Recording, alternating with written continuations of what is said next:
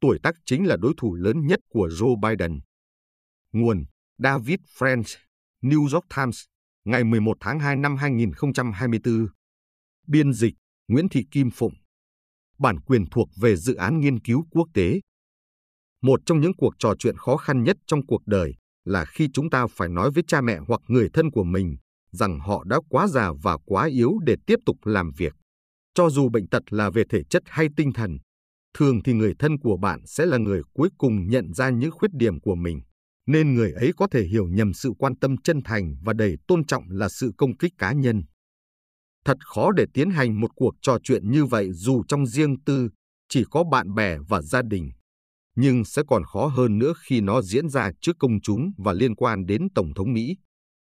Kết luận hàng đầu trong báo cáo của công tố viên đặc biệt Robert Hur khi điều tra vụ phát hiện thông tin mật tại nhà Joe Biden là có lợi cho vị Tổng thống. Báo cáo đã nói rõ rằng không có cáo buộc hình sự nào được đưa ra trong vụ việc này và rằng việc truy tố sẽ không phù hợp, ngay cả khi chính sách của Bộ Tư pháp không hủy bỏ các cáo buộc hình sự nhắm vào một Tổng thống đương nhiệm. Báo cáo thậm chí còn giúp tách biệt một cách rõ ràng và dứt khoát vụ xử lý tài liệu mật của Biden với hành vi sai trái của Donald Trump trong vụ lưu giữ tài liệu mật của cựu Tổng thống. Tuy nhiên, báo cáo lại đưa ra một đánh giá còn tệ cho Biden hơn là phạm tội. Đó là mô tả về lý do khiến ông không bị truy tố. Công tố viện đặc biệt nhận thấy rằng trường hợp của Biden không thể cấu thành sự cố ý phạm tội một phần là vì trí nhớ suy giảm của Tổng thống. Báo cáo mô tả ông là một người lớn tuổi, có thiện trí, nhưng trí nhớ kém và nói rằng ông bị suy giảm năng lực khi tuổi cao. Để củng cố khẳng định này, báo cáo đã cung cấp một số chi tiết gây tổn hại, bao gồm cả tuyên bố rằng Biden không thể nhớ những ngày tháng khi ông còn là phó tổng thống và không thể nhớ quãng thời gian trong vòng vài năm sau khi Bo, con trai ông, qua đời. Cũng dễ hiểu khi bản báo cáo đã khiến Biden tức giận.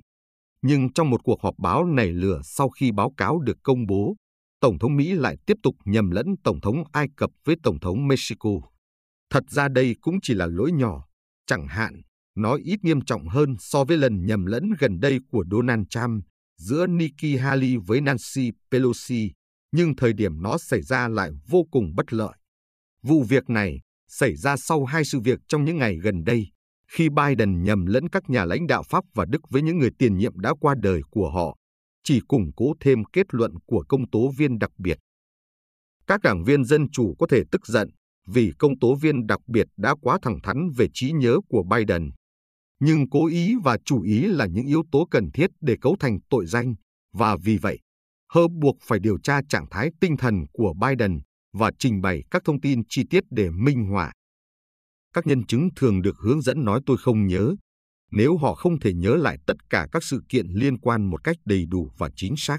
Tôi đã lấy vô số lời khai trong sự nghiệp của mình, và tôi không nhớ là một trong những câu trả lời phổ biến nhất mà tôi từng nghe. Trong những trường hợp như vậy, tôi sẽ không đánh giá rằng người này không có khả năng ghi nhớ. Tuy nhiên, bằng cách đưa ra các chi tiết về tình trạng mất trí nhớ của Biden, Hơ đã chứng minh rằng phản ứng của Tổng thống là khác với tiêu chuẩn thông thường. Điều đó không có nghĩa là mọi chi tiết đáng xấu hổ trong báo cáo đều phù hợp để đưa vào. Nhưng việc đưa vào một số chi tiết là cần thiết để hỗ trợ cho các kết luận pháp lý của báo cáo. Tất nhiên, điều này không có nghĩa là Trump là ứng viên tổng thống tốt hơn Biden. Nhưng tốt hơn Trump quả là mức thấp nhất có thể tưởng tượng được. Trump là một người đàn ông 77 tuổi tham nhũng và mất phương hướng, người đang phải đối mặt với phiên tòa xét xử hàng chục tội nghiêm trọng trong bốn vụ án hình sự riêng biệt và gần đây còn bị buộc tội lạm dụng tình dục và phỉ báng. Nhưng ngay cả khi biết rằng Biden sẽ giỏi hơn Trump rất nhiều, tôi vẫn lo rằng ông ấy không thể đương đầu với thách thức cầm quyền thêm 4 năm nữa. Tốt hơn trăm không có nghĩa là ông ấy sẽ tiếp tục ứng phó với những thách thức sâu rộng ở cả trong và ngoài nước một cách sáng suốt và năng động. Tốt hơn trăm không có nghĩa là chúng ta có thể tin tưởng ông ấy sẽ hoàn thành nhiệm kỳ thứ hai. Tốt hơn trăm thậm chí không nhất thiết có nghĩa là ông ấy có thể đánh bại trăm vào tháng 11. Tệ hơn nữa, tuổi tác không phải là một thách thức có thể cải thiện theo thời gian. Có khả năng là trí nhớ và năng lượng của Biden trong năm nay tốt hơn so với năm sau, chứ chưa nói là 4 năm nữa. Thêm vào đó, hàng triệu triệu người Mỹ đang trực tiếp trải nghiệm thách thức của tuổi già khi tâm trí và cơ thể của họ cuối cùng cũng chậm lại, hoặc khi họ chứng kiến điều đó xảy ra với bạn bè và người thân của mình. Trải nghiệm đó khiến người Mỹ miễn nhiễm với các mưu đồ chính trị về vấn đề tuổi tác. Cho dù bạn có giỏi thuyết phục đến đâu, bạn cũng không thể yêu cầu người Mỹ bỏ qua một mối lo hiển nhiên và dễ hiểu như vấn đề tuổi tác. Biden đã phản hồi, ông có thể sử dụng thành tích cá nhân. Ông sở hữu nền tảng tái tranh cử rất vững chắc nhờ những thành công trong nhiệm kỳ đầu tiên. Nhưng tôi là người bảo thủ, nên Biden, dù là lựa chọn tốt hơn Trump, cũng khó có thể là lựa chọn đầu tiên của tôi cho chức tổng thống.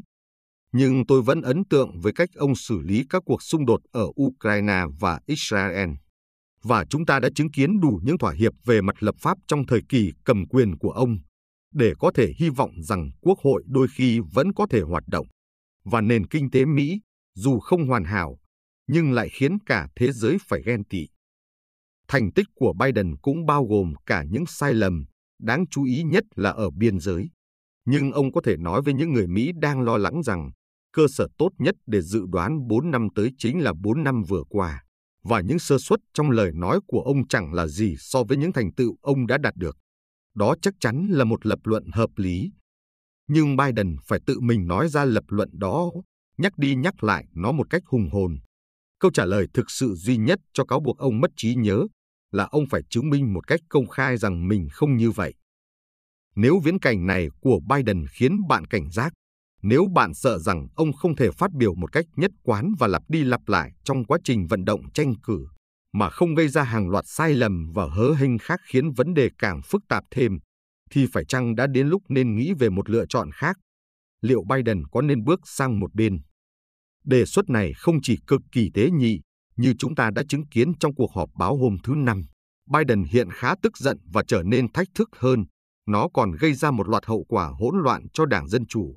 Đảng này sẽ phải khởi động lại mùa bầu cử sơ bộ, đối đầu lẫn nhau trong loạt bầu cử cấp bang gây chia rẽ, rồi lại phải đoàn kết một lần nữa. Trong khi đó, Trump và Đảng Cộng Hòa đã chuẩn bị cho cuộc tổng tuyển cử, góp quỹ và công kích phe Dân Chủ chia rẽ.